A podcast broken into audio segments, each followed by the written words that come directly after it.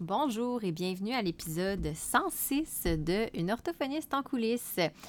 Aujourd'hui, je m'entretiens avec, j'aime l'appeler ma jumelle ou peut-être ma cousine, parce qu'on pourrait carrément dire cousine parce qu'elle est française, mais ma jumelle de podcast. Vous savez, des podcasts qui sont plus spécifiques à l'orthophonie en français, il n'y en a pas beaucoup.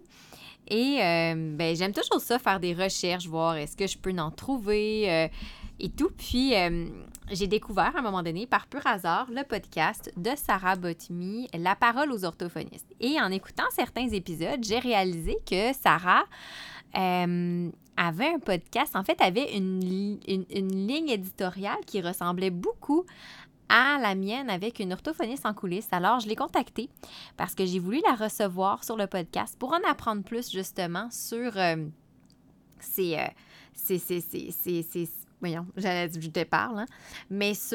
qui l'a mené vers le podcast, sur sa façon d'utiliser son podcast pour nourrir sa pratique et vice-versa. Et aussi pour en apprendre plus, tout simplement, sur Sarah, sur ses projets, sur sa pratique. Donc, ce qu'on s'est amusé aussi à faire un peu différent, c'est que moi, je l'ai reçue sur mon podcast, mais elle m'a aussi reçue sur son podcast. Donc, on a fait comme un échange d'entrevues. C'est vraiment intéressant. Fait que si jamais vous voulez compléter l'entrevue, donc compléter l'écoute, la discussion, mais je vais vous mettre dans la description de l'épisode aussi le lien vers son épisode de podcast, donc son entrevue avec moi et les différents liens aussi là, pour découvrir justement le podcast de Sarah qui est super intéressant aussi et en français. Donc, j'en dis pas plus et je vous laisse à l'écoute. Il y a sûrement moyen de faire les choses autrement. Oh, mais ça fonctionne pas, mon affaire. Puis je fais ça comment? Je fais quoi? Oh, tellement trop de questions. Ce genre de questions-là, j'y réponds dans Une orthophoniste en coulisses. Le podcast francophone où je lève le rideau sur l'arrière-scène de la pratique professionnelle à travers des réflexions, des partages de trucs et d'astuces, des entrevues avec d'autres professionnels qui se prêtent au jeu et qui se dévoilent. Moi, c'est Marie-Philippe, orthophoniste entrepreneur passionnée par son métier et par tout ce qui entoure l'innovation et l'optimisation. Constamment à la recherche de meilleures façons de faire, mon but c'est que toi aussi tu bâtisses une pratique qui te fait vibrer, mais surtout une pratique qui te permet d'innover, même dans le cadre. Je t'invite donc à traverser le rideau et à me rejoindre en coulisses.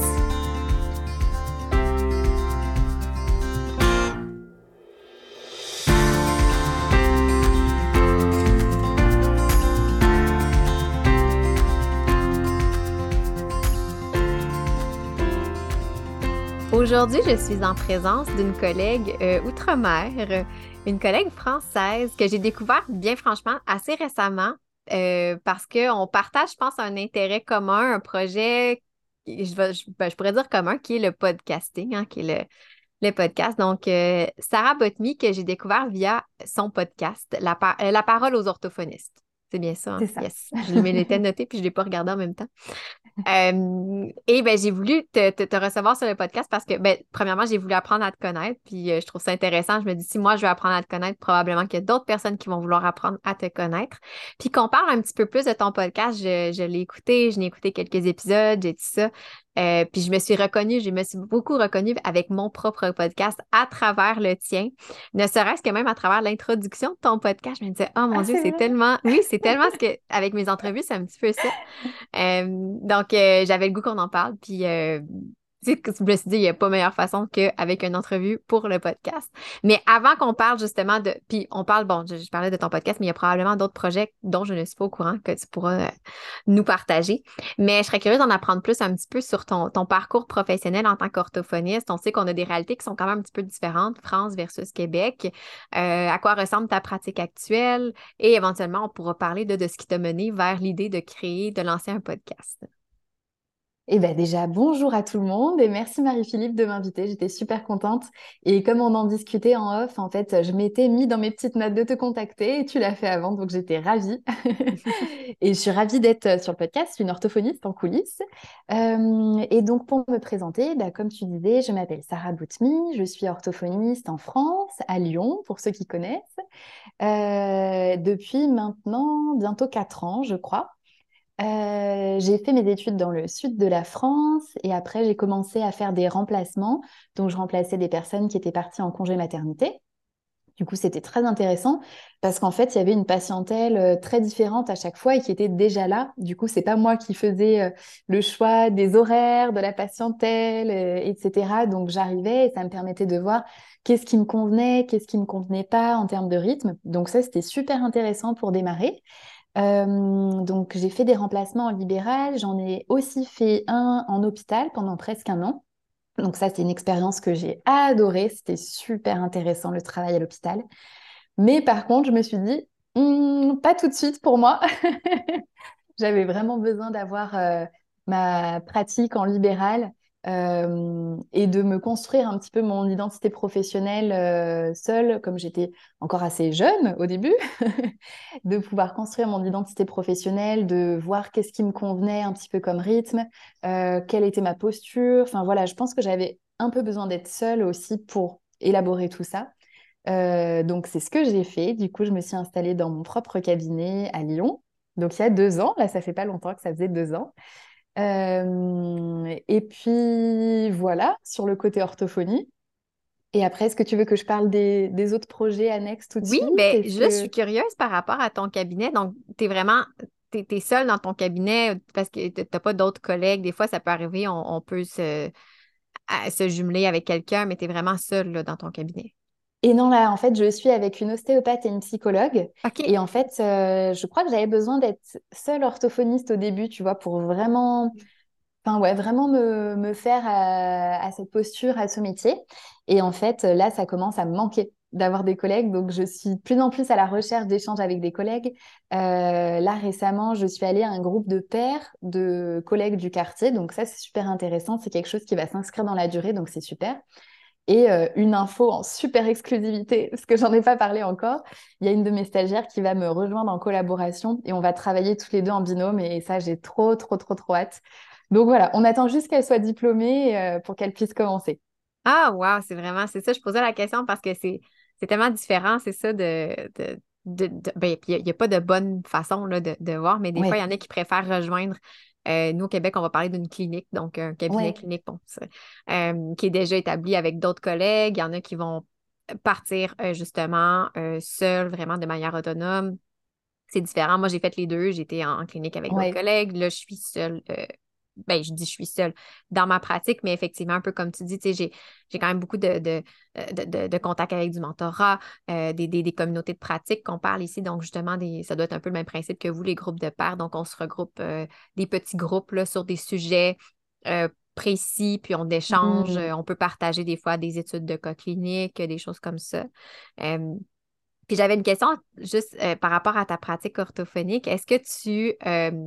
touche un large éventail de problématiques langagières, de difficultés ou... Parce que je pense que... Puis tu me corrigeras, Sarah, si je me trompe, j'ai l'impression qu'en France, c'est d'emblée, il y en a plusieurs qui vont faire ça, qui vont toucher un peu de tout. Je sais que nous, au Québec, on a... c'est pas tout le monde, mais il y en a beaucoup qui ont tendance à se spécialiser dans un créneau. Moi, c'est mon cas. C'est-à-dire que je n'interviens pas auprès de la clientèle adulte, par exemple, les aphasiques. Je me rappelle pas là, la dernière. Je pense que ça date de la maîtrise là, quand j'ai eu à faire de l'intervention auprès de ces clientèles-là. Les petits, 0,5 ans non plus. Donc, différents. Mais ce n'est pas quelque chose d'obligatoire, vous. Non. Vous pouvez quand même faire de tout.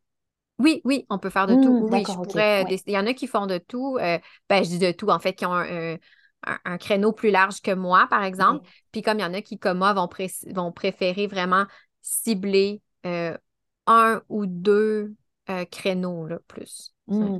Et bien, du coup, moi, au début, je faisais de tout, parce que dans les remplacements, forcément, il y avait de tout. Et en fait, quand je me suis installée dans mon propre cabinet, il y a ça aussi, c'est que le langage écrit, ça me plaisait pas du tout. Donc, je me suis dit, allez, je fais le choix de dire non au langage écrit. Et c'était pas évident parce qu'en fait, c'est la demande qui a le plus. Et sauf que ce qui est chouette maintenant, c'est que là, ça fait 2 ans et maintenant, je n'ai plus du tout de demande dans le langage écrit. Alors qu'avant, c'était dur parce que du coup, à chaque fois, il fallait dire, non, moi, je fais pas, mais je me rediriger vers les collègues. Et toujours avec ce sentiment de culpabilité parce que nous, on n'est pas censé se spécialiser. On est censé pouvoir tout faire. Donc, ouais, c'était compliqué et je ne fais pas non plus de cognition maths, mais ça, c'est plus pour les patients parce que vraiment, je suis très mauvaise là-dedans. Et comme c'était pas quelque chose qui m'intéressait, je pense qu'il aurait fallu que je me forme et je me suis dit, je vais pas me former, c'est pas quelque chose qui m'intéresse. Et vraiment, moi, ce que j'adore, c'est tout ce qui va être, d'un point de vue ORL, la voix, la cancérologie, travailler avec les personnes sourdes, tout ce qui est myofonctionnel, le bégaiement. Et j'adore aussi travailler en neuro avec les adultes. Ah, c'est vraiment intéressant. C'est le fun de savoir, tu sais, quand tu as dit tantôt, nous, on est supposés intervenir dans tout. Puis nous, ouais. C'est drôle, c'est l'inverse. On a le droit, dans notre code déontologique, si on ne se sent pas apte à intervenir, ça fait partie de notre devoir professionnel de référer la personne. Fait que, mettons, demain matin, moi, j'ai quelqu'un qui me fait une demande justement pour une rééducation post-AVC. C'est sûr que je réfère. C'est sûr. Puis c'est correct, tu sais, parce que je considère que je ne suis pas une bonne personne pour intervenir auprès de cette demande-là. Et je trouve ça intéressant, cette nuance-là. Et ouais, mais je suis d'accord avec toi, je trouve ça beaucoup plus honnête finalement. Et là, il y a la tendance, nous, qui commence à arriver, donc je pense surtout de vous, parce que j'ai l'impression qu'on fait les choses un petit peu en décalé à chaque fois par rapport au Québec. Et ça commence à émerger où les gens essayent de se spécialiser un petit peu. Mais en fait, tu vois, c'est pas très confortable parce que on a toujours la peur que je sais pas qui, en fait, nous tombe un petit peu dessus en disant non, t'as pas le droit de faire ça, en fait. Mais sauf que c'est pas confortable de... Enfin, de toute manière, on peut pas être compétente partout. Non. Et c'est pas confortable pour nous, enfin, dans une situation ou dans l'autre. Donc, c'est pour ça, en fait, ça se dit pas trop. Donc, tu vois, la spécialisation, on avait fait un épisode de podcast là-dessus. Il a été très, très écouté parce que je pense qu'en fait, ça questionne plein de monde en France, en tout cas. Ah, c'est vraiment intéressant. Tu vois, j'ai appris, je ne savais pas que ce n'était pas d'emblée quelque chose qui était encouragé. C'est vraiment intéressant. Nous, c'est vrai. Nous, c'est un peu plus, c'est ça, peut-être un peu plus naturel, comme tu dis, là, de se spécialiser. Puis c'est ça, c'est un choix, en fait. Puis t'as parlé, c'est ça. Ben vas-y, je sais pas si t'allais rajouter quelque chose, Sarah. J'allais te demander, parce que nous, je crois qu'une des craintes, c'est qu'en fait, tout le monde se dirige vers un domaine ou un autre et que plus personne ne prenne en charge. Et j'allais te demander, est-ce que vous, c'est ce qui se passe ou en fait, est-ce que ça se répartit plutôt bien finalement? Non, ça se répartit quand même plutôt bien. Je cacherai pas qu'il y a quand même des domaines qui sont moins peut-être...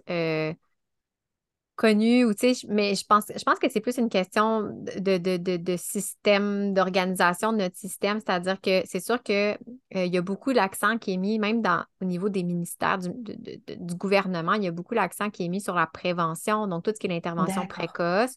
Fait que c'est sûr qu'il y a quand même d'emblée dans notre formation, on va être beaucoup plus sensibilisé à tout ce qui est la période 0-5 ans. Moi, je travaille avec les jeunes de 9 ans et plus, donc... au Québec, c'est de 4e année. Je pense que c'est CM1 à peu près, si je ne me trompe pas. Oui, je pense que ça doit être ça.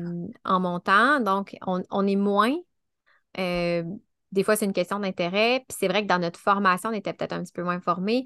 Puis des fois, c'est aussi, il y a des... quand je pense à la pratique privée ou la pratique libérale, dans votre cas, tout ce qui est la clientèle adulte, donc justement, les troubles acquis, ça, c'est beaucoup moins en demande.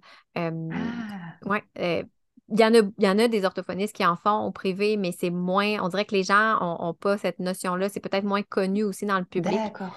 Fait que, mais de façon générale, c'est sûr que tout ce qui est le 0-5 ans, c'est vraiment un gros morceau. Il y a peut-être plus d'orthophonistes qui vont se diriger vers cette clientèle-là par intérêt aussi. Hein. Mais reste que non, il y en a un petit peu de tout. C'est sûr qu'après ça, plus on se spécialise, plus on devient niché, ben plus ça peut être... on peut avoir des listes d'attente plus élevées, plus longues, tout ça. Mais non, il y a quand même une belle répartition qui se fait assez naturellement. Ouais, mais comme quoi, c'est vrai que même quand on en discute dans des formations ou des choses comme ça, j'ai l'impression que chacune a un peu ses domaines de prédilection et que tout le monde ne saute pas sur le même domaine, quoi. Donc peut-être que si c'était permis vraiment explicitement, ça se répartirait finalement quand même. Ben, j'imagine en fait, parce que c'est ça... Puis c'est comme je dis, je pense qu'il y a un côté au niveau de la profession, mais il y a un côté au niveau du public Oui. C'est ça, c'est sûr que le public est beaucoup plus sensibilisé. Nous, on demande à monsieur, madame, tout le monde, qu'est-ce qu'une orthophoniste fait? Ah, c'est pour les petits qui ne parlent pas. Oui. Oui, mais encore. T'sais, on a parlé de voix, on a parlé de fluidité, on a parlé de les troubles orofaciaux myofonctionnels. Moi, je pense que je peux compter sur les doigts de une main en 8 ans les gens qui m'ont écrit directement ou qui m'ont contacté directement pour me dire j'aurais besoin de services orthophonie pour mon positionnement de ma langue. Sinon, c'est toujours au niveau des dentistes et des orthodontistes qui vont référer. Donc, je pense qu'il y a un aspect aussi au niveau de la promotion de la profession aussi qui entre en ligne de compte dans ça. Ouais. Effectivement. Mais c'est vraiment intéressant. Moi, j'adore quand on compare un peu. J'adore, moi aussi, mais finalement, c'est les coulisses, en fait. Oui, exactement, exactement, c'est ça le but. Tu as parlé un peu, c'est ça, tu as d'autres projets, ben là, dans ton podcast. Mais là, justement, avant qu'on démarre l'enregistrement, tu disais que ça fait depuis 2021, donc 2 ans que ton podcast est officiellement lancé. Qu'est-ce qui t'a mené vers cette idée d'un podcast? Pourquoi? Le comment? Je suis vraiment curieuse. Eh bien, en fait, c'est pas parti du podcast à la base. C'est que moi, j'ai écrit un livre au format e-book qui s'appelle « Les 100 infos ortho ». Et en fait, dedans, j'ai regroupé vraiment toutes les informations que les orthophonistes pouvaient nécessiter en libéral. Donc, que ce soit sur l'installation, la facturation, l'organisation, la compta, la fiscalité. Donc, toutes ces choses qu'on n'aime pas trop et à chaque fois, on repousse et on se dit « bon, là, il faut vraiment que je le fasse ». Et en fait, c'est que tout simplement, moi, quand j'ai commencé, je n'y connaissais rien. On a très, très peu de cours là-dessus et les informations étaient difficilement accessibles et pas forcément sourcées, en fait.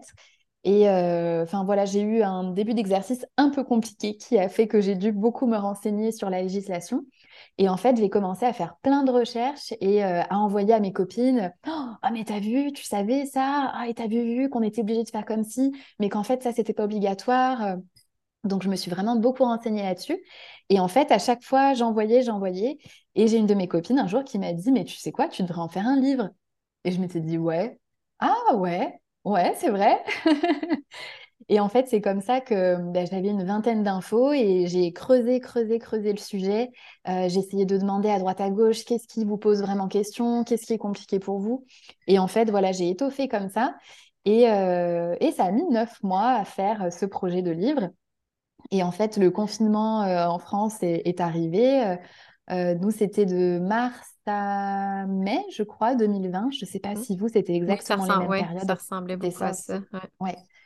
Et donc, du coup, en fait, je bossais dessus toute la journée. Je faisais ça toute la journée. C'était passionnant. J'ai adoré. Et en fait, quand le livre était fini, je me suis dit, eh ben voilà, le livre est fini. Tout le monde me dit que c'est utile. Eh ben voilà, j'attends que les gens le connaissent. Et en fait, ça ne marche pas du tout comme ça. Et donc, du coup, c'est là que j'ai commencé à être présente sur les réseaux sociaux, en fait, pour en parler et pour montrer le travail que j'avais fait en partageant des extraits, en faisant des FAQ aussi pour que les gens puissent poser des questions.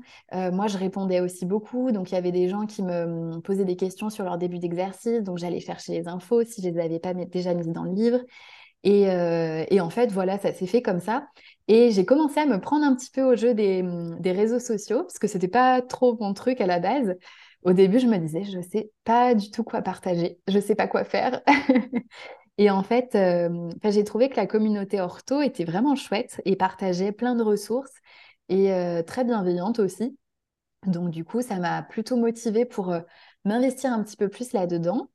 Et en fait, je m'étais déjà dit ça juste après la sortie du e-book, que en fait, moi, ce que j'adorais en formation, c'était échanger avec les autres orthophonistes et découvrir un petit peu, mais tu vois, ça rejoint les coulisses aussi, je suis vraiment comme toi là-dessus, découvrir un peu les coulisses de leur exercice, quand elles disaient « Ah, mais toi, tu fais comme ci, tu fais comme ça ». En fait, vraiment, ça me passionne, je suis très curieuse de ça et j'adore, vraiment j'adore. Et donc du coup je m'étais dit ça serait quand même super de pouvoir avoir un autre média que Instagram, puisque moi c'était sur Instagram déjà pour que je puisse parler de mon e-book. Et je me disais en plus si je peux rencontrer des orthophonistes, c'est ce que j'adorais faire, donc ça serait tout bénef. Et donc du coup je m'étais dit en fait il faut que je fasse des interviews d'orthophonistes, donc voilà, du coup le projet est parti de là. Et j'ai mis un petit peu de temps à le mettre en route, ça a été un petit peu compliqué. Et puis au final, une fois que c'était lancé, c'était vraiment bien lancé. Et en fait, j'adore. Je me rends compte que à chaque fois, je pense que tu sais ce que c'est, ça demande de l'organisation, ça demande du montage, de la communication. Mais par contre, c'est vraiment le moment où on enregistre, on discute, je découvre la personne. J'adore ça. C'est un super moment. Et je me dis qu'on rencontre comme ça des personnes qu'on n'aurait jamais rencontrées sinon. Définitivement. Et ça nous ouvre, et ça nous ouvre à plein de choses aussi, plein de sujets que j'aurais jamais pensé aborder. Enfin, des fois, quand on me fait une proposition de sujet, je me dis tiens, mais j'ai jamais entendu parler de ça, ou tiens, ça m'intrigue.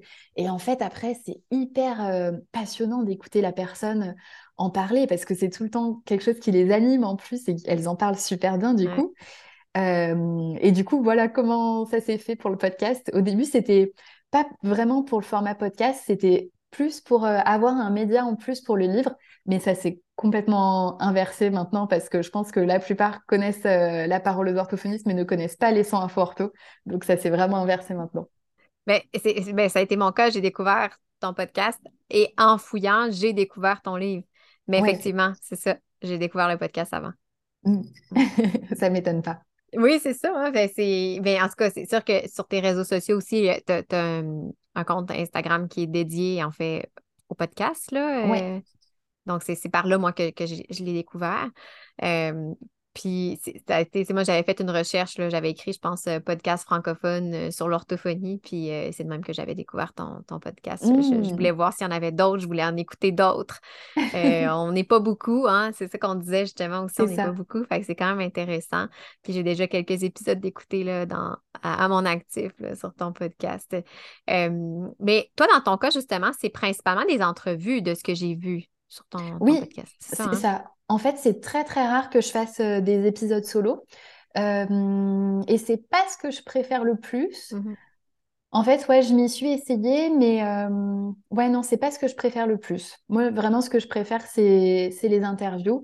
Ça m'est arrivé, je pense que peut-être j'en referai d'autres aussi, mais en fait, quand je fais les épisodes solo aussi, il n'y a que moi qui fais le montage, c'est sûr. Et du coup, là, je m'entends que parler moi en boucle et j'aime moins. Oui. C'est sûr aussi, quand je fais des épisodes solo, c'est rare que je dépasse 30 minutes là, parce que je me dis une heure à parler avec moi-même, ça commence à être long. Versus une entrevue que des fois, je me dis on aurait pu continuer pendant 3 heures sans problème. Puis, t'as dit peut-être d'autres projets. Je ne sais pas s'il y a autre chose aussi à travers tout ça parce que bon, là, t'as ta pratique que je peux dire peut-être un peu plus conventionnelle, donc ton cabinet, le podcast avec ton livre, en fait, qui sont un peu interreliés.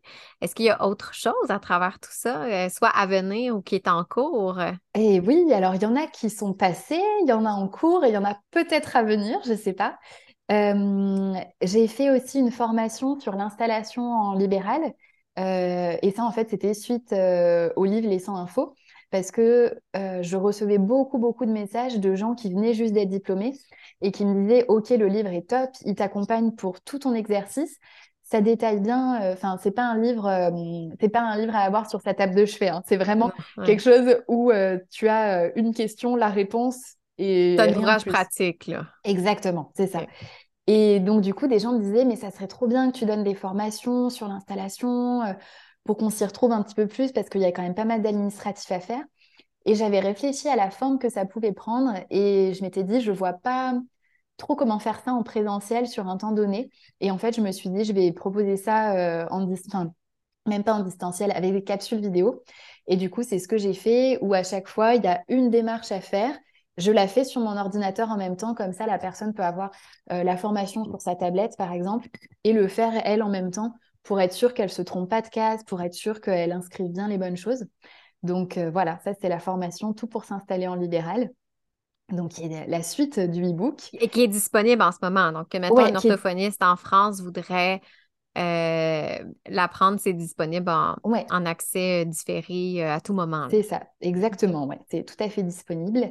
Et là, je suis en train de faire un nouveau projet. J'en parle pas trop parce que je sais pas du tout quand je vais le sortir, mais c'est un projet solo, donc que je fais que moi. Donc ça sortira quand je l'aurai fait, mais c'est sûr que ça va sortir. Et là, je suis en attente pour un autre projet que je ne fais pas seule. Et justement, on doit avoir la réponse le 20 avril pour savoir si ça va se faire ou pas. Donc, c'est vraiment très bientôt, comme on enregistre le 17. Oui. Donc, voilà, je croise les doigts. J'espère que ça va se faire. Puis, je trouve intéressant que tu parles de tous ces projets-là parce que moi, c'est une question qu'on m'a posée à quelques reprises. Parce qu'effectivement, c'est ça, oui, j'ai moi, un peu comme toi, j'ai ma pratique qu'on va dire, je veux dire, plus traditionnelle, plus conventionnelle. Et j'ai tous mes projets à côté. Puis, des fois, on me demande, bien, est-ce qu'un jour, tu vas délaisser ta pratique orthophonique pour peut-être te consacrer un peu plus à tous ces autres projets-là qui prennent, on ne se le cachera pas, qui prennent du temps, oui. Qui prennent des ressources, qui prennent de l'énergie. Puis moi, je dis, bien, j'ai pas de boule de cristal, donc je peux pas savoir, peut-être que dans 5-6 ans, je voudrais faire autre chose, j'ai aucune idée. Mais ce que je peux dire, c'est qu'en ce moment, ma pratique traditionnelle nourrit, me nourrit dans mes projets et ces projets-là m'aide à faire grandir ma pratique ou à m'aider, à devenir l'orthophoniste que je veux être. Je ne sais pas, est-ce que c'est ton cas? Comment tu vois ça, toi? Ah oui, complètement. Je sais qu'à un moment, je m'étais dit que j'avais envie peut-être de réduire de moitié ma pratique au cabinet. Et puis finalement, en fait, je me suis dit, parce que j'avais l'impression de ne plus avoir le temps de rien faire. Et en fait, je me suis dit, c'est pas ça le problème, c'est qu'il me fallait une meilleure organisation. Et là, du coup, avec mon organisation que j'ai maintenant, j'ai même pu augmenter un petit peu ma patientèle au cabinet et tout en ayant le temps de faire d'autres choses, d'avoir du temps pour moi aussi. Enfin, c'est juste que tout est mieux défini et avec des temps précis. Et donc, comme ça, c'est beaucoup plus simple. Et effectivement, en fait, ça vient... Enfin, les deux viennent se nourrir. Enfin, tu vois, je pense que toi, c'est pareil, mais en rencontrant tellement des personnes avec des parcours différents qui viennent expliquer des façons de travailler... Moi, je sais que j'ai énormément modifié ma façon de travailler au fur et à mesure des rencontres. Et enfin, bien sûr, en prenant, moi, ce qui me convenait, parce que je n'ai pas le souvenir, mais bon, s'il y avait des choses qui ne me convenaient pas, je ne les aurais pas prises. Mais par exemple, de travailler plus avec les parents, enfin, ça, c'est avec les différents échanges que j'ai pu avoir. On en parlait en off avant les pratiques professionnelles. Oui. Ça aussi, en fait, ça a été un gros truc qui a changé ma pratique sur justement réfléchir à... Enfin voilà, faire un petit retour sur sa pratique et se faire aider en ayant l'avis de collègues sur une situation donnée et en essayant de trouver une réponse à une situation donnée dans la pratique. Donc ça aide beaucoup. Et puis même après, surtout l'aspect d'organisation, aussi d'avoir l'avis de plein d'autres personnes sur comment elles gèrent l'organisation, ça permet de piocher ce qui peut me servir moi, ce qui me serait utile, ou même d'avoir des personnes, je pense là à Candice qui parlait beaucoup de tout ce qu'elle faisait à côté, de toutes ses activités de sport, etc. Et ça aussi, en fait, ça fait du bien de se dire « Ah ben ouais, en fait, c'est pas que mon travail, c'est pas que les projets à côté. J'ai le droit d'avoir du temps pour moi, du temps de qualité. » Et tout ça, ouais, ça vient nourrir ma pratique, mon quotidien. Et inversement, forcément, parce que tous les patients que je vois au cabinet, mon quotidien du cabinet, ben, ça vient nourrir mes réflexions que je vais avoir dans mon podcast, mes questionnements aussi pendant les entrevues. C'est vraiment intéressant. Mais puis j'ai accroché, t'as dit... que tu as revu ton organisation. T'as piqué ma curiosité. Est-ce que tu as revu plus précisément? Je sais que ça te parle. Tu sais que oui, moi, j'ai découvert ton podcast par... Alors, je ne sais plus du tout le titre parce qu'il est sorti il y a longtemps, je crois, maintenant. C'était un épisode où tu disais que tu comptais... Enfin, tu... Comment c'était exactement? Enfin, que tu vois, tu comptais un petit peu tout ce que tu faisais dans ta journée. Oui, je monitor mon temps, oui. Oui, voilà, oui. C'est ça. Et que du coup, ça te permettait d'avoir une vue plus précise et de voir en fait que finalement, il y a du temps. Enfin, il faut juste réussir à bien l'organiser. Qu'est-ce que j'ai changé dans mon fonctionnement? Eh bien, déjà, quand je me suis installée en libéral, je passe par la prise de rendez-vous en ligne. Et... c'est pour un point de vue d'organisation et en étant très honnête, je déteste répondre au téléphone. Je déteste ça. On est deux. Ah, ça me rassure. Oui. Parce que j'ai l'impression que les orthophonistes, elles adorent papoter au téléphone. Non, pas moi. Ah, ça me rassure, tu vois. Donc ouais, je déteste ça et en fait, j'aimais pas que ça me coupe sans cesse dans mes séances. Et je trouvais que ça prenait beaucoup de temps. Après, c'était sûrement moi aussi ma façon de recevoir la personne en face qui laissait déborder aussi. Et donc, du coup, je trouve que c'était plus pertinent pour moi de passer au rendez-vous en ligne. Et en fait, ça m'a aussi, moi, dégagé de la responsabilité sur le fait que quand les patients ils sont absents ou quoi, c'est pas à moi, en fait, de me démener pour leur trouver un autre créneau dans la semaine. Et eux, ça les responsabilise aussi dans le fait où ils se disent, là, je sais que je suis pas là, donc j'annule. Mais par contre, je vais trouver un autre rendez-vous dans la semaine, je vais me débrouiller. Donc ça a changé. Je sais qu'aussi, ce que j'ai changé, c'est d'arrêter d'essayer de me justifier. Donc, du coup, voilà, c'est « Oh, mais vous terminez à 18h, vous terminez pas plus tard. » Eh ben non, je termine à 18h. Voilà, c'est tout. Et je vois que la réaction des gens a complètement changé. Et là, c'est rigolo. Tout à l'heure, j'ai une dame âgée qui m'a dit, je l'ai vue jusqu'à 17h, elle me dit, bon, là, vous avez fini, hein. J'ai dit, ah bah non, je finis à 18h. Oh, mais c'est tard, 18h. Alors qu'avant, vraiment, on me disait tout le temps, ah, mais vous terminez pas plus tard, nous, ça nous embête, ça nous va pas. Et en fait, comme je me justifie plus et que je coupe et je passe à autre chose, voilà, maintenant, il n'y a plus... Enfin, il n'y a pas de négociation possible ou pas de débat. Donc ça aussi, ça m'a vraiment, vraiment fait du bien de faire ça. Et je trouve qu'en fait, c'est plein de petites choses qui viennent apaiser la relation avec les patients. Parce que je sais qu'en fait, toutes ces choses sur la remise en question des horaires, etc., moi, c'était un point où ça en arrivait à la confrontation, où moi, du coup, je me sentais blessée. Je me disais, purée, mais enfin, ils ne voient pas que là, moi, je fais les efforts et qu'en fait, je ne peux pas faire plus, quoi. Et du coup, comme ce n'est plus un sujet, il y a plus du tout cette histoire de confrontation en fait, et je trouve que je travaille beaucoup plus avec eux maintenant que je suis plus carrée là-dessus et que je sais où je vais, mais je sais que c'est venu aussi avec l'expérience et en prenant un petit peu d'âge.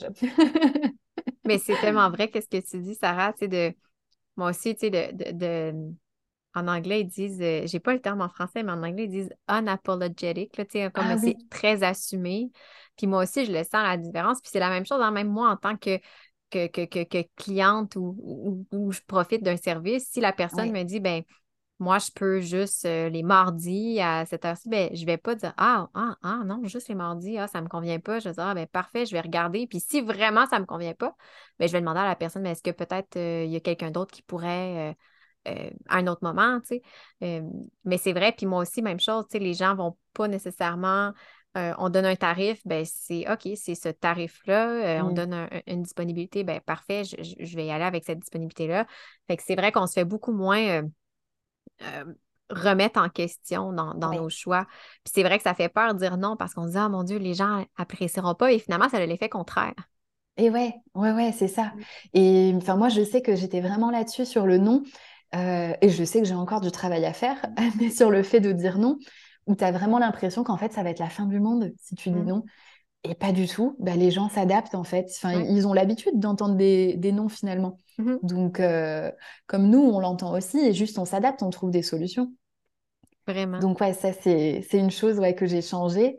Et dans les autres changements, je réfléchis... et ça, c'est un changement qui n'était pas fait exprès, mais que je conserve, du coup, dans mon organisation. C'est le fait d'avoir des domiciles dans la journée où du coup en fait ça me fait sortir et tu vois ça, vraiment je prends l'air et en fait ça fait vraiment du bien. Ça je l'avais pas du tout fait exprès, c'est parce que c'était plus simple comme ça, mais en fait j'en ai pris conscience. Et tu vois par exemple le mercredi c'est la journée des enfants ici donc du coup j'ai pas de domicile, j'ai vraiment des consultations toute la journée d'enfants. Et souvent en fait le midi juste j'essaye d'aller marcher, de prendre un petit peu l'air même quand il fait pas très beau, juste pour sortir. Je trouve que ça coupe vraiment ma journée même quand c'est 5 minutes, et pourtant j'aurais pas du tout dit ça avant. Je me serais plutôt dit c'est une contrainte de sortir, j'ai autre chose à faire, et juste ces 5 petites minutes elles me font trop du bien. Donc ça aussi je le conserve. C'est vrai, ça fait tellement du bien, puis c'est vrai que c'est facile de le mettre de côté. Je sais pas vous, c'est sûr que nous, le domicile, on a un petit peu plus de distance à couvrir. Tu sais, juste moi, par exemple,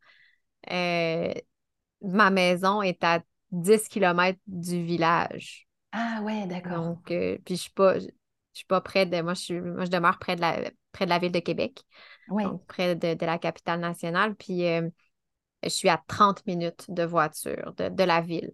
Fait que, tu sais, c'est sûr que c'est un petit peu plus embêtant d'aller couvrir à domicile. J'en ai déjà fait, mais là, ça faisait que je pouvais voir moins de personnes dans ma journée parce que j'avais du déplacement à faire.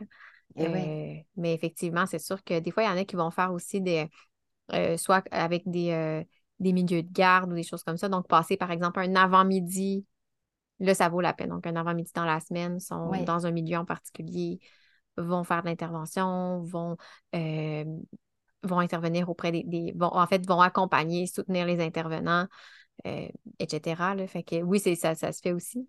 Mais j'imagine que toi, je ne sais pas, est-ce que c'est dans un rayon un petit peu plus rapproché de ton cabinet ou... Et ouais, moi, je fais tout à pied. Donc, c'est vrai que... Ah, OK, ça c'est génial. Là, vraiment, je fais tout à pied. Oui. Ah, et c'est top. Et le domicile le plus loin que j'ai, je suis à 15 minutes à pied. Donc, tu vois, et ça, c'est vraiment le plus loin parce que sinon, ils sont juste à côté et ça, c'est hyper appréciable. Ah, OK. Non, moi, c'était vrai. Ça, c'est vraiment chance, plus... c'est ça, là, si je veux... J'en ai une personne, à un moment donné, j'avais une demande. Sans le savoir, je reçois la demande, tout ça, pour un suivi en orthophonie, langage écrit, justement.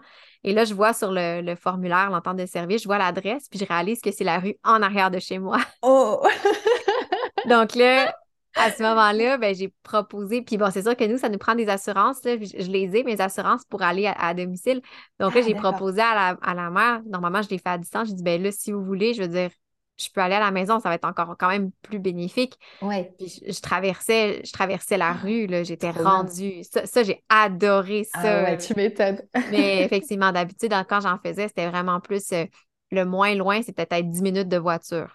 Ah ouais, tout de suite, ça fait de la route après, hein. Mm-hmm. C'est ça, exact. Fait qu'effectivement, nous, il faut comptabiliser les kilomètres parce qu'il y a des frais d'essence et tout. En plus, oui. Donc, c'est sûr qu'il y a cet enjeu-là, mais je trouve ça intéressant comment tu l'amènes parce que je me dis, OK, le domicile, mais à pied, c'est sûr que ça doit être effectivement, c'est juste de sortir entre les rencontres, prendre l'air, ça nous revivifie, là, c'est revigorant, là. Et puis même de marcher, tu vois, tu t'actives un petit peu. Oui. Et parce que, à force d'être assise toute la journée, moi, je le vois, là, le mercredi, j'ai mal partout. Alors que les autres jours, pas du tout. Et les autres jours, parce que je marche. C'est vraiment intéressant. J'essaie de sortir personnellement, moi aussi, à tous les jours. J'ai l'avantage que mes enfants sont... je pense que vous parlez de la crèche. Nous, c'est la garderie, milieu de garde.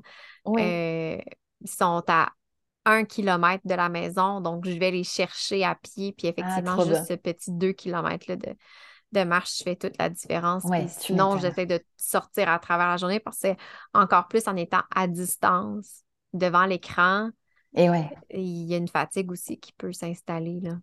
Ah ben ça, je comprends, oui. Parce que vous, je pense que pouvez-vous encore en faire en télépratique ou c'est... Oui, si. Oui, c'est maintenant. On a encore le droit, mais pas beaucoup. Je crois qu'il faut que ça soit maximum 20%. Je suis pas sûre, c'est à vérifier. Okay. Mais dans les faits, je ne sais pas s'il y en a beaucoup qui en font encore. Moi, j'avoue que là, je n'en ai pas encore fait cette année.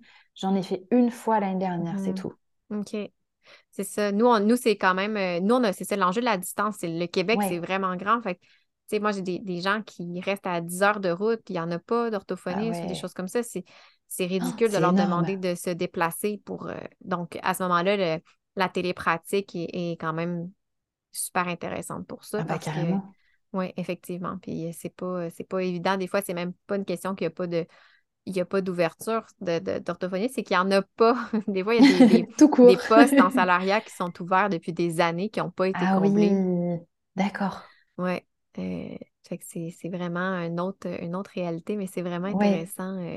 Puis je trouvais, c'est ça, tu as parlé de ton podcast, j'étais curieuse justement, mais tu l'as bien dit, de savoir comment ça nourrissait ta pratique. Puis j'imagine, je sais pas, est-ce que ça t'arrive? Parce que moi, ça m'arrive des fois d'aborder des sujets qui seront pas nécessairement reliés à ma pratique, à moi. C'est-à-dire que des fois, c'est vraiment par pure curiosité.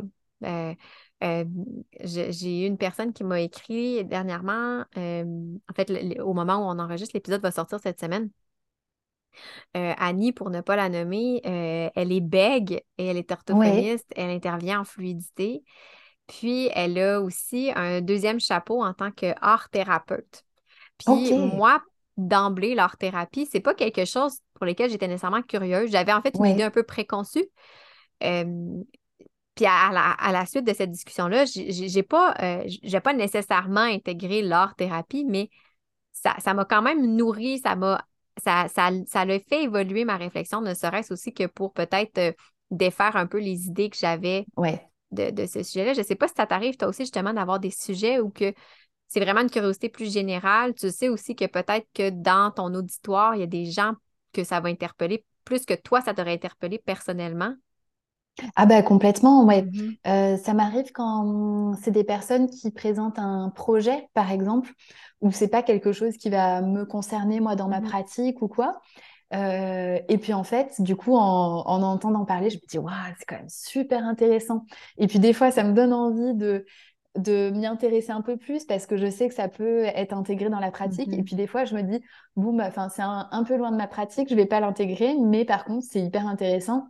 Ouais. Et c'est super chouette d'avoir les retours aussi dessus, de voir ce que les gens pensent aussi. Oui, c'est ça. Moi aussi, c'est un peu ça. J'étais curieuse de savoir si c'était ton cas aussi parce que c'est sûr que ça nous permet de développer un réseau incroyable, justement, comme il y a des personnes que si Annie m'avait pas écrit, je l'aurais pas contactée. En fait, je la connaissais même pas avant qu'elle m'écrive. Fait que j'étais super contente qu'elle m'écrive pour me proposer un sujet. Mais j'étais curieuse de savoir si c'était ton cas aussi par rapport à ton podcast. Et ouais, et justement là, l'épisode que j'ai enregistré il y a 2 jours, c'est avec Marianne qui... Et là, du coup, tu vois, c'était pas forcément un sujet qui, moi, me concernait directement, mais qui est hyper intéressant. En fait, elle se penche sur l'inclusion des personnes bègues dans les écoles d'orthophonie, dans les centres de formation en orthophonie en France. Et justement, elle a échangé avec Geneviève Lamoureux. Elle a échangé aussi avec d'autres personnes du Québec, surtout, je crois d'ailleurs. Et en fait, qui sont orthophonistes et bègues. Et en fait, de dire, c'est OK. Et puis, c'est même très bien pour les patients. Oui. Et ça ne devrait pas être un critère qui fait que les personnes bègues ne sont pas choisies en France pour les centres de formation. Et donc, du coup, on a fait un épisode là-dessus et c'était pour lui donner un petit peu d'audience, justement, parce qu'elle en est au tout début de ce projet, pour récolter des témoignages, un petit peu pour faire bouger les choses. Et en fait, ça m'a passionnée. Et là, c'était pas un sujet qui me concernait, mais j'ai trouvé ça passionnant, j'ai trouvé ça super de mener ce projet. Et puis, je pense que toi aussi, c'est un petit peu la lignée de ton podcast, mais de vraiment s'ouvrir, en fait, à d'autres réflexions, s'ouvrir à plus d'inclusion aussi. Et du coup, j'ai trouvé ça hyper intéressant. Vraiment. Moi aussi, c'est un peu ça. Des fois, je finis la rencontre, c'est la discussion, puis je me disais, bon, j'avais une idée en tête, j'avais des questions, mais c'était peut-être un peu flou, puis là, on termine, puis je me dis, oh mon Dieu, mais j'ai tellement appris. Waouh, c'est... Puis comme tu dis, ça ne veut pas dire qu'on va l'appliquer nécessairement dans notre pratique, mais ne serait-ce que d'avoir cette information-là, ou tu sais, là, comme tu as parlé justement, de cet épisode-là, je me dis, ah, mais je pourrais peut-être transmettre l'information à Annie, qui est orthophoniste et bègue, tu sais. Puis peut-être qu'il y aura quelque chose qui pourra découler de ça, je ne sais pas. Ouais, c'est ça aussi, c'est de créer des relations entre tout ça, c'est ça. Puis là, pour la suite, tu disais que tu avais des projets à venir. Là, je sais que tu ne peux peut-être pas trop en parler, mais est-ce que c'est des projets qui sont plus de nature, je dirais, orthophonique par rapport à ta pratique libérale, ou c'est vraiment plus des projets qui sont un peu dans la lignée de ton podcast, donc qui viennent un peu en complément? Qui peut-être plus s'adresse plus à la communauté des orthophonistes? Eh bien, en fait, là, c'est toujours un rapport avec le libéral. Okay. Et en fait, ça va plus venir en complément du e-book, de la formation. Okay. Donc, c'est toujours dans ce domaine-là qui m'intéresse beaucoup. Et si je me dis que je peux faire gagner du temps et de la sérénité aux orthophonistes là-dessus, moi, ça me tient vraiment à cœur. Et donc, c'est pour ça, c'est 2 projets que j'adore. Enfin, il y en a un, c'est sûr, qui va sortir, je sais juste pas quand. Et l'autre, j'espère vraiment qu'il va se faire parce que ça va être un chouette projet. Ah, j'ai hâte de suivre ça. J'adore suivre les projets des gens. C'est un peu d'être comme toi aussi. Là. J'adore voir les projets parce que j'imagine que c'est ton cas. Tu sais, moi, je suis une personne qui est assez créative, mais je sais que j'ai pas assez d'heures pour tout faire. Puis quand quelqu'un lance quelque chose, je me dis « Ah, wow, c'est tombé une idée merveilleuse. » Puis si on peut, je peux en profiter puis en faire profiter les gens. Ça me rend encore plus heureuse. Ouais. C'est ça, c'est ton cas. J'ai hâte de voir qu'est-ce que tu vas... Je suis vraiment curieuse, là. Pour vrai, là, j'ai vraiment hâte. Je te dirais. Oui, là, c'est ça. T'en as un, comme tu dis, c'est juste parce que c'est sûr qu'il va avoir lieu. L'autre, c'est juste qu'il manque une confirmation à ce moment-là. C'est ce que j'ai bien compris. Hein. Ouais, bah, y en a un que je fais toute seule, donc c'est sûr que je vais le faire, en fait. Ouais, il faut juste, qu'il sorte, mais je sais pas quand encore. Mais, okay. Et après, l'autre, du coup, on attend la réponse pour voir si ça se fait ou si ça se fait pas. Je vous souhaite que ça se fasse. Je vous le souhaite parce que on n'en a jamais trop des projets. Il faut savoir prioriser, ça c'est autre chose. C'est le plus dur. Oui, ça c'est le défi, savoir prioriser. Ouais. Mais je trouve ça beau de voir, ça c'est quelque chose aussi intéressant avec le podcast, puis un peu comme tu l'as dit, des fois d'offrir une tribune aux orthophonistes. C'est ce qui fait aussi grandir notre profession, c'est la promotion, c'est ce qui fait connaître la profession des orthophonistes, c'est ce qui la met en valeur. J'avais reçu justement dans un podcast, un épisode... Agathe au Québec, Agathe Tupoula, qui, elle, est assez présente dans les médias traditionnels, donc émissions télévisées, des entrevues à la radio, tout ça. D'accord. Puis il n'y a pas beaucoup d'orthophonistes. Puis elle me disait, j'avais posé la question, puis elle me dit, j'écoutais justement des sujets, des enjeux sur le langage, puis je me disais, mais comment ça se fait que c'est un médecin qui parle de langage? La place, la chaise de l'orthophoniste était libre. Fait qu'elle dit, je l'ai pris. J'ai pris cette place-là. Puis je trouvais ça tellement beau de voir, OK, justement. Fait que c'est ça que je trouve le fun, les projets que les gens font. C'est justement, c'est tranquillement, on prend notre place en tant que professionnel. C'est ça. Et puis, je pense que, nous, nos podcasts sont quand même vraiment dirigés pour les orthos. Ouais. Mais du coup, je me dis, c'est super nous, on découvre plein de choses, donc de pouvoir les faire découvrir aussi à tous les autres orthophonistes. Moi, j'ai vraiment le sentiment et la conviction que plus on en connaîtra sur notre métier, plus on devient compétent aussi, de savoir vraiment quels sont les contours de notre métier, les possibilités, qu'est-ce qu'on peut faire. Et du coup, j'ai vraiment la conviction que, tu vois, là, comme pour Agathe, du coup, il y aura des orthophonistes qui prendront leur place, à des endroits où on les attend. Pas forcément pour l'instant, mais ça, j'en suis convaincue. Oui, c'est ce que moi aussi, c'est ce que je souhaite, en fait, pour les professions. Autant, oui, au Québec, mais en France, mais à tous les niveaux. Ouais. Parce que je sais qu'on a parlé un petit peu d'emblée au début, les enjeux ne sont pas tout à fait les mêmes, même s'il y a beaucoup de points communs, là. Mais d'un endroit à l'autre. C'était honnêtement super intéressant comme discussion, Sarah. Moi, j'ai vraiment hâte de savoir c'est quoi les projets que tu vas annoncer. Promis, je te dis en off. Oui, c'est ça. Je vais avoir la petite exclusivité. Puis, dans le fond, si on veut te trouver, on a parlé un petit peu des réseaux sociaux, on a parlé de ton podcast, La parole aux orthophonistes. Est-ce que tu as un site web? Moi, je vais mettre évidemment toutes les informations dans la description de l'épisode, mais si on veut te suivre ou suivre justement le podcast, alors, le plus simple pour le podcast, ça sera sur La parole aux orthophonistes sur Instagram, par exemple, où là, je relais vraiment toutes les infos à chaque fois. Mais en fait, le podcast, comme le tien, j'imagine, il est dispo sur toutes les plateformes d'écoute traditionnelles. Et après, pour suivre les autres projets que je mène, à part le podcast, j'ai voulu les séparer un petit peu. Ça sera sur Instagram et mon pseudo, c'est Sarah Tout Pour Ortho. OK. Parfait, puis je vais mettre le lien de toute façon. Puis est-ce que tu avais un site web? Avais-tu un site web, non. Sarah? Non, c'est ça. Non. Non. Ça. Moi, je suis que sur Instagram. Super. Je sais qu'aussi, j'avais vu que tu avais des liens quand on clique tes liens bio. Fait que ça veut dire que si on va sur ton Instagram, on clique sur tes liens bio, on pourra te parler de ton livre. Fait qu'on peut le trouver. C'est ça. On peut trouver le livre, la formation et tous les liens d'écoute aussi pour le podcast. On peut les trouver dans les liens aussi. OK, super. Donc, je vais tout mettre ça, je vais tout relayer ça. Mais c'est vrai, je me disais, j'ai pas trouvé de site web, mais c'est pas obligatoire. C'est juste que je me questionnais à savoir. Un énorme merci, Sarah. Merci à toi. Je suis vraiment contente d'avoir trouvé quelqu'un qui a un peu le même intérêt que moi pour... en fait, qui a lancé un peu cette vision-là, sa vision dans un podcast. Comme moi, je trouvais ça intéressant qu'on discute de ce point commun-là. Puis... on va, en fait, poursuivre un peu la discussion. Puis là, je ne sais pas quelle sera la chronologie, quel épisode va sortir en premier, mais si jamais vous écoutez l'épisode sur le podcast Une orthophoniste en coulisses en premier, il va aussi avoir un lien vers l'épisode sur la parole aux orthophonistes parce qu'on a décidé de faire un échange. On inverse les rôles, Sarah et moi. Donc, si vous voulez aussi voir la suite de la discussion, il y a peut-être d'autres choses qui vont être échangées dans cette autre entrevue-là. Je vais mettre aussi les informations. Donc, puis si jamais c'était la deuxième partie que vous écoutiez, j'espère que vous aurez apprécié ce double échange. Complémentaire. En tout cas, vraiment, merci beaucoup, Marie-Philippe. Merci à toi. C'est déjà fini pour l'épisode. Si tu t'es rendu jusqu'ici, j'imagine que ça t'a plu. Si c'est vraiment le cas, je t'invite à me laisser un commentaire ou une note sur ta plateforme d'écoute préférée. Tu peux aussi repartager l'épisode sur tes réseaux sociaux en me taguant mp.orthophoniste ou l'envoyer directement à une collègue que ça pourrait interpeller. Puis, parce que j'aime par-dessus tout échanger avec les gens, n'hésite surtout pas à m'écrire si tu veux me partager tes réflexions par rapport à ce que tu viens d'entendre.